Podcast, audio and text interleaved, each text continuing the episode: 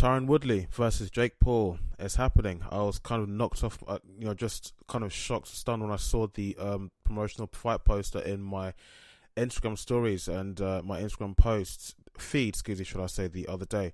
I was really surprised.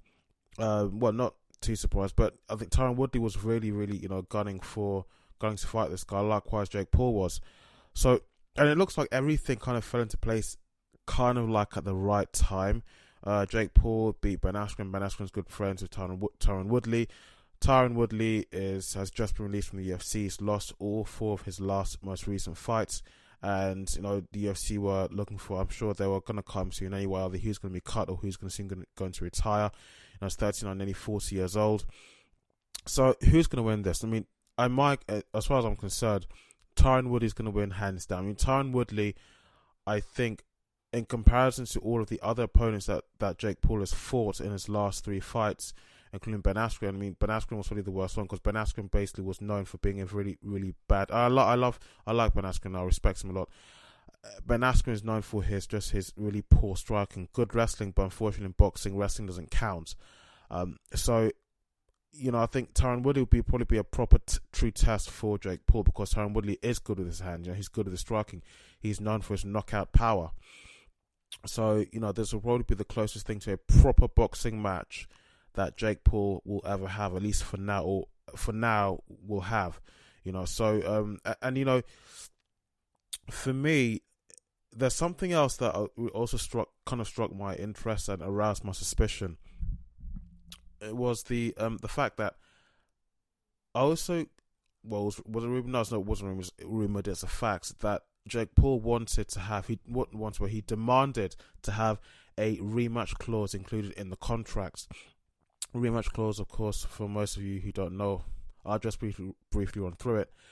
It is basically whereby um two opponents in a box match, I think to either one opponent or both of them, they want to have whether whoever wins or loses gets to face the opponent again in another boxing match, and whoever wins or loses that fight, that fight, you know, that's winner. That's the score is settled then. Um, now, when I saw that, when I heard about that, um, you know, I was thinking to myself, hmm, why would Jake Paul go and do this? Because, uh, you know, Tyron Woodley could also demand the same thing as well. Um, I mean, Tyron Woodley, for him, I think the biggest advantage here is just the money side of things. You know, uh, most mixed martial arts fight athletes, especially those in the UFC, they are no- notoriously and badly, you know, really badly paid. That's nothing new. So I think that's probably the biggest advantage and the biggest benefit that Tyron Woodley has where this boxing match is concerned. Um, so for me, um, for me, I, from what I could see, Tyron Woodley wasn't the one who demanded the rematch clause in the contract. It, it, came from the side of Jake Paul. And when I heard that, I thought to myself, well, why would Jake Paul want to have a, re, uh, rematch clause in this contract? He didn't include it in, excuse me, he didn't include it or didn't talk mention it at all with Ben Askren or KSI or the other opponent that he fought, with, who was also another YouTuber. so I thought to myself, okay, if that's the case, I think a rematch clause for most people, I think, for, well, at least for myself, speaking as a fight fan, uh, the way I understand it, okay, there's what it does. You, you whether you lose or win the fight, you're gonna have to fight the opponent again. but if, well, I say if, but if you know, if you are requesting a rematch clause, then it kind of suggests to me that maybe you know, you know that the first time around you're going to lose to this opponent. There's a strong potential. There's a strong chance that you are going to come out the loser, not the successor in this competition. So that being the case, I'm sure that someone, you know, the reason why Jake Paul probably um, requested, well, why he probably not requested, but why he demanded rather to have that clause included in his contract was because he he probably can see that this is an opponent who is very different to all the last three opponents he, that he's competed with, he's boxed against, he's fought with, and this is someone who's very good with their hands. Their striking is really, really good. Their knockout capability is that, that is one of the things that they're known for. One of their trademark trademark moves. Um, so all of that being said and done, this is someone, of course, who also means business. You know, they don't like on top of everything that they know this is a competition. They know this is, you know, where what happens in the ring stays in the ring. But on, on top of that, this individual does not like me. They really do not like me at all. You know, um, and they they don't hold back. They know they they're very vocal about that. you know they they make it clear for everybody to see, for everybody to know. So that aroused my suspicions when I when I you know when I I keep kind of getting tongue twisted when I heard about the uh, rematch clause being demanded to be added to Jake Paul's contract or to the contracts of the whole of the boxing match.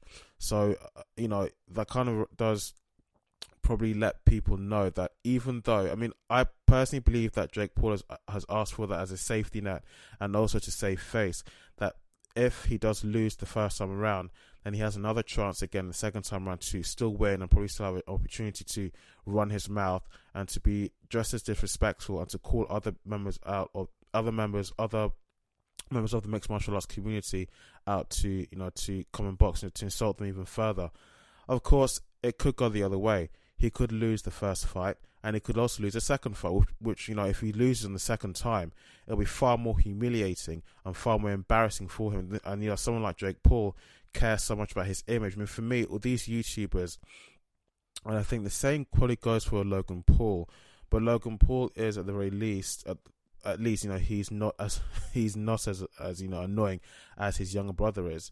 You know, it's a bit more tolerable.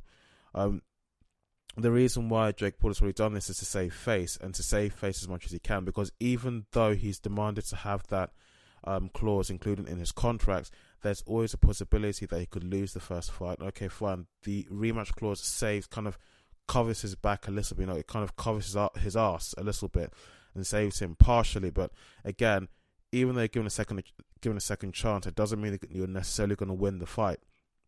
So for me, personally, my own opinion, that's the reason why he's demanded to have this um, clause and this just he's demanded to have this. Uh, what's what? How can I? What should I say? This extra, say, benefit or advantage um, added to to the contract should things go um, the go the other way. If should things go against him, you know, not in his favor and rather in the favor of his opponent, Tyron Woodley. Um, because again, you know, Tyron Woodley is someone who, who you know, is a is going to be a much more let's say a much more seasoned combat sports athlete in comparison to to Jake Paul's last three opponents. I mean, uh, after Tyron Woodley, I think probably you could say Ben Askren, but Ben Askren, unfortunately, the biggest disadvantage he had, and I saw that boxing match, it ended in what less than half of the time allowed for the first round. It, it just looked ridiculous. He he didn't even look like he was in, in athletic shape for the boxing match. No disrespect to Ben Askren, but you know the performance was what it was.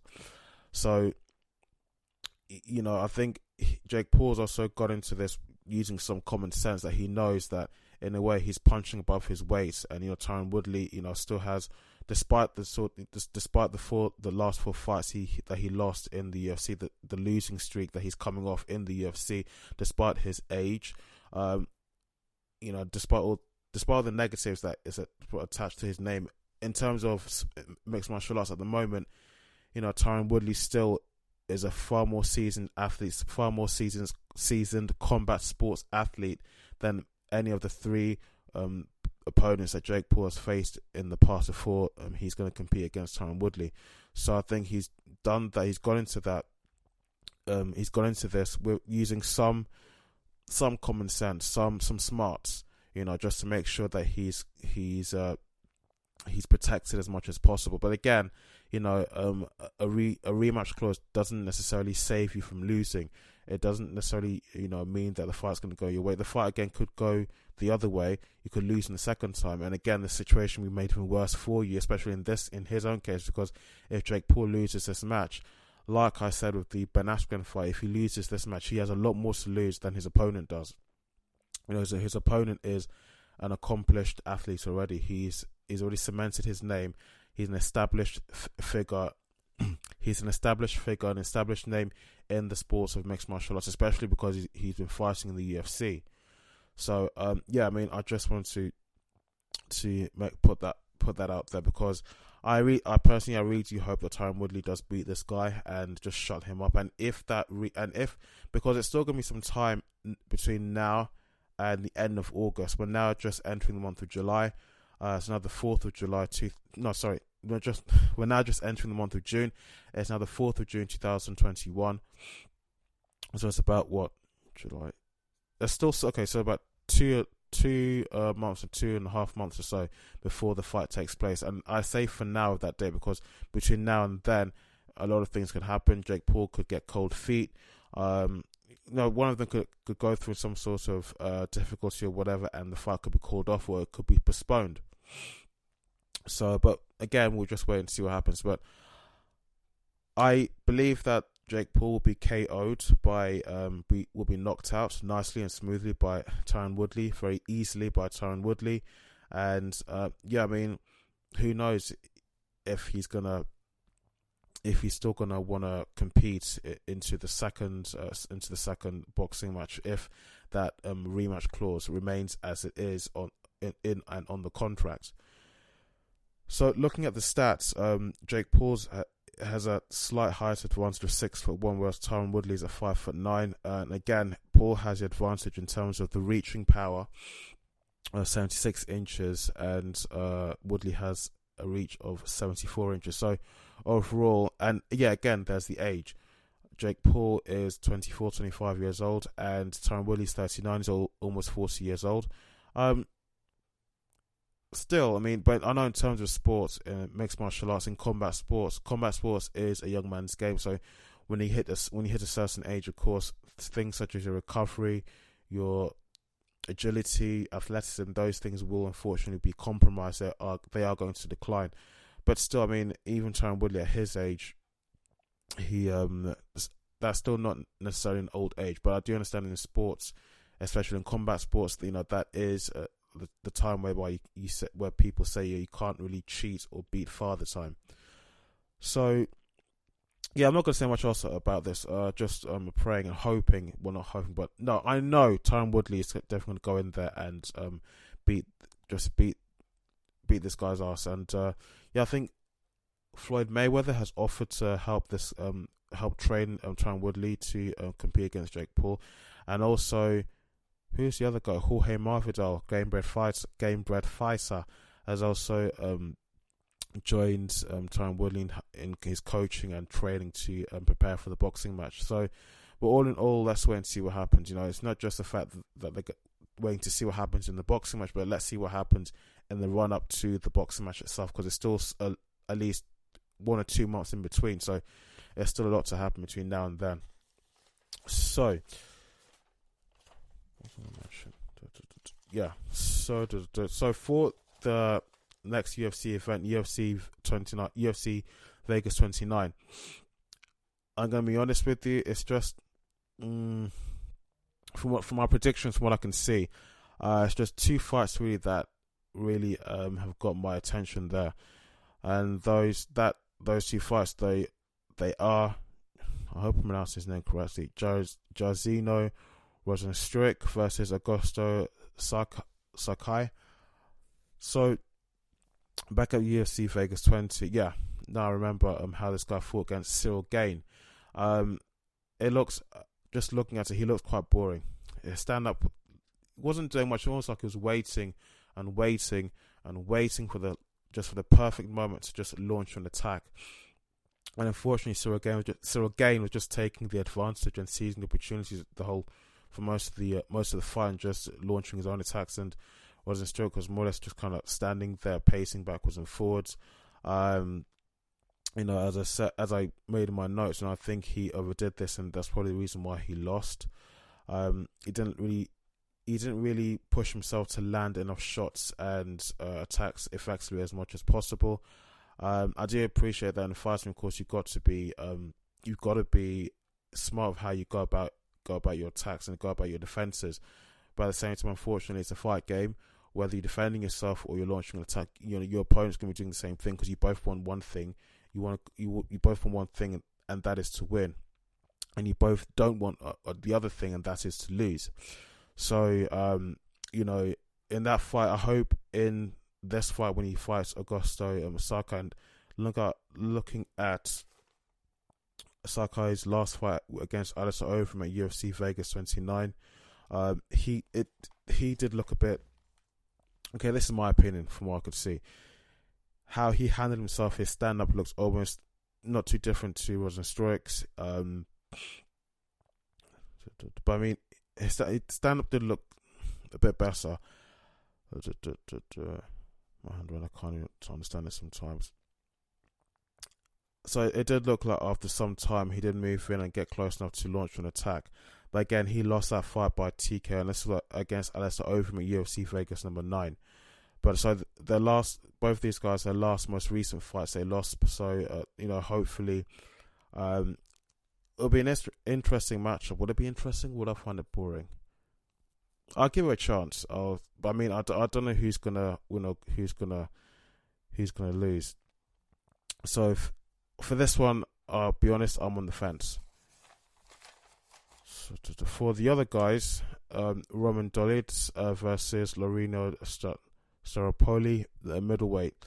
Now, what really grabbed my attention about these two guys is that well, I think one of them has like a ton of wins and just one loss.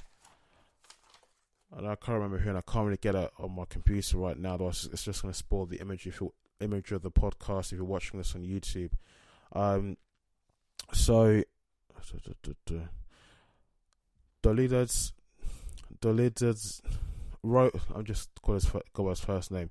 Roman's first, um, well not first, but his last fight against uh, Trevin Giles like back at UFC Vegas 22.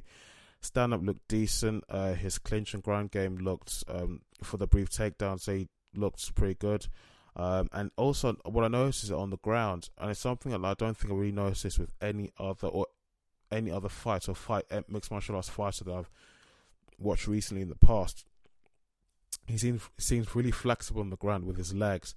Uh, when he's been when when his opponent's trying to hold him down on the ground, he manages to move his legs around, so it makes his makes it difficult for his opponent to mount to mount him and launch an attack, or to at least just keep him in place, hold him down, try and control him.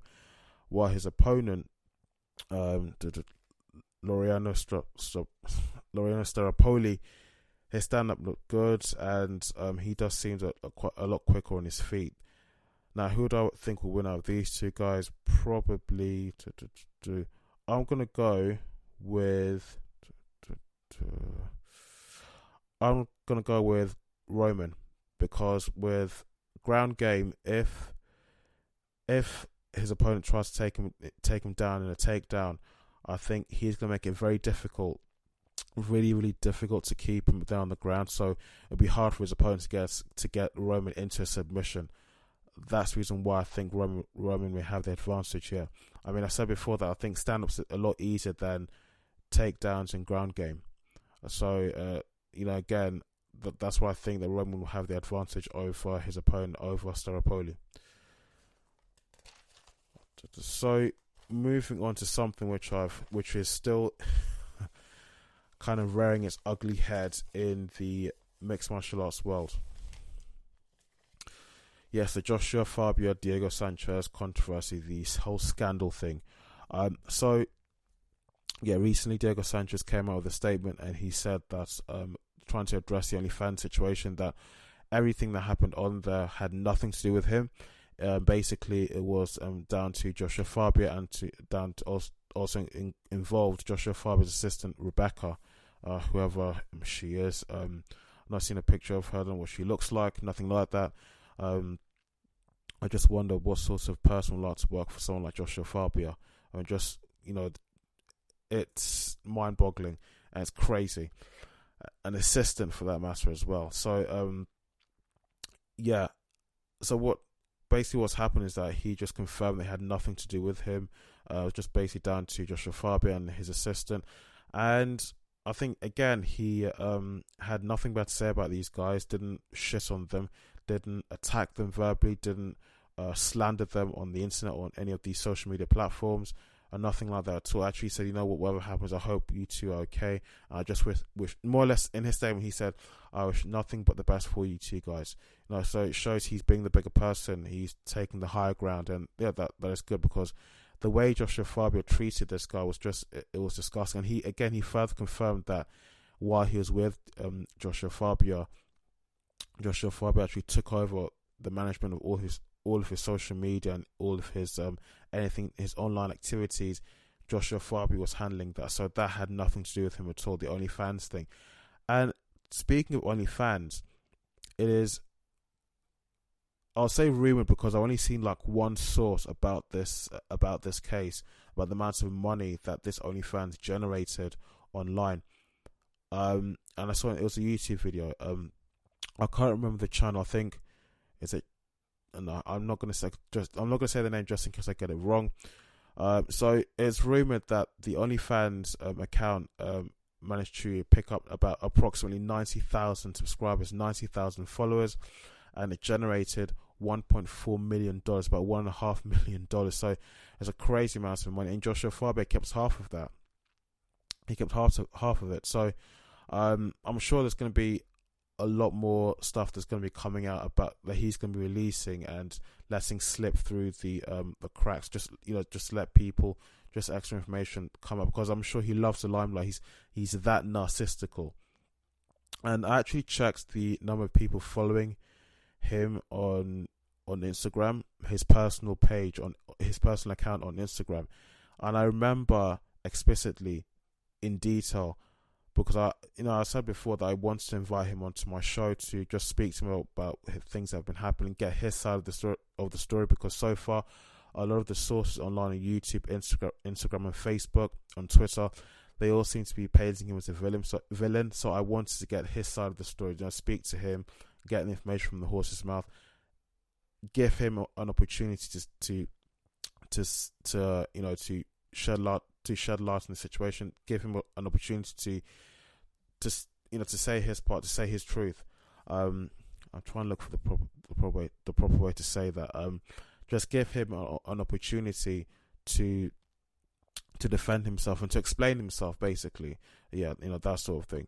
And he said yes at first. Then later on, I kind of contacted him, contacted him again to ask him to say to see if he was still interested after the whole thing about um had kind of changed, whereby Diego Sanchez actually had actually um cut ties, and I got into that um uh, that podcast behind the scenes, um I asked him again, "Would you like to come on?" He said, "Not this time," and um, that's more or less the last I heard from him. Uh, so yeah, I'm sure I'm sure there's still going to be um, some more information to come out from from this thing. I think there's one or two YouTubers who are actually following the story really closely. So, you know, again, it'll be interesting to see um to, to see what happens. And again, I was talking about the Instagram the Instagram thing. His account, um, uh, the number of people following him. The last time I checked, before checking again today, before making this podcast, it was approximately 680 to about 700 followers he had on there. Now that number has dropped to just below 500. So you know, I think I think there's something going on with this Joshua Farber. And now that Diego Sanchez is thankfully and safely, happily out of the picture, just away from him, you know, um, I'm sure a lot, a lot more things going to be coming out that will will expose him for what who and what he truly is. And I personally believe that he's running a cult because if you just look at the things he does, it, it, it's really with you know self awareness. He seems to be the most least self aware person you can ever come across, or you know uh, that you ever meet in your life, uh, and lots of just dumb things that are really relevant, not just to mixed martial arts, but just to on anything like they're just so unhelpful and so useless. But guys, I'm gonna wrap that up. Again, I'm sorry for being so tongue twisted and just good. Yeah, you're not being able to put a proper sentence together. Usually, normally, I don't speak like this at all. Don't know why it keeps happening where when I'm making a podcast, but uh, I I try and try to stop that. Um, guys, if you did enjoy this podcast, please uh, don't forget to leave a like down below if you're watching on YouTube, and don't forget to subscribe if you enjoy my content. You can listen to my podcast on Spotify, Apple iTunes, and on Google Podcasts. You can catch me on Twitter and on Facebook. My name is Ike, my name is Ike Ojako. And on Instagram, my name is Ike Ojako1. Thanks again, guys.